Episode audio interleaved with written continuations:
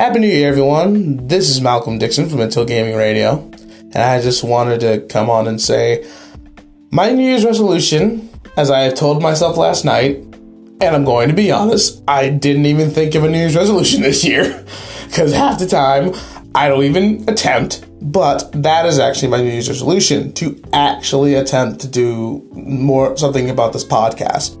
That and Brothers of the Dark. I understand I told you guys to go take a look at it, and we kind of fell off of it.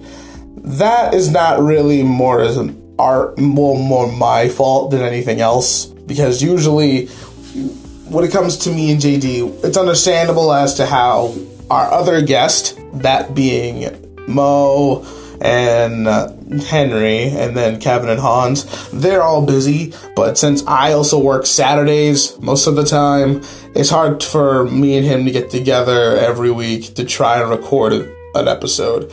And usually, half the time when we actually get together, it's more because it's a family thing or we really don't want to try and sit down to a podcast. But that is going to be my goal for this year and try and push out more content. And I think I'm going to do that mostly because, mostly by staying away from specifically gaming. Like, I really like video games. There's a lot of fucking games coming out this year, and that's gonna be for a different segment. But I really, really want to do more stuff when it comes to this podcast. And the best thing I can do is probably to stop grounding myself to specifically video games. Because we all know there are some dry spells when it comes for video game news and topics and stuff like that.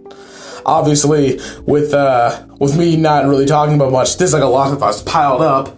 Like for one, the whole Jack Black thing. anyway, I just wanted to hop on here. I'm about to go to work in like an hour but hopefully I can probably start doing these more in the mornings because since I'm usually doing like like afternoon to close shifts or mid shifts um, at work.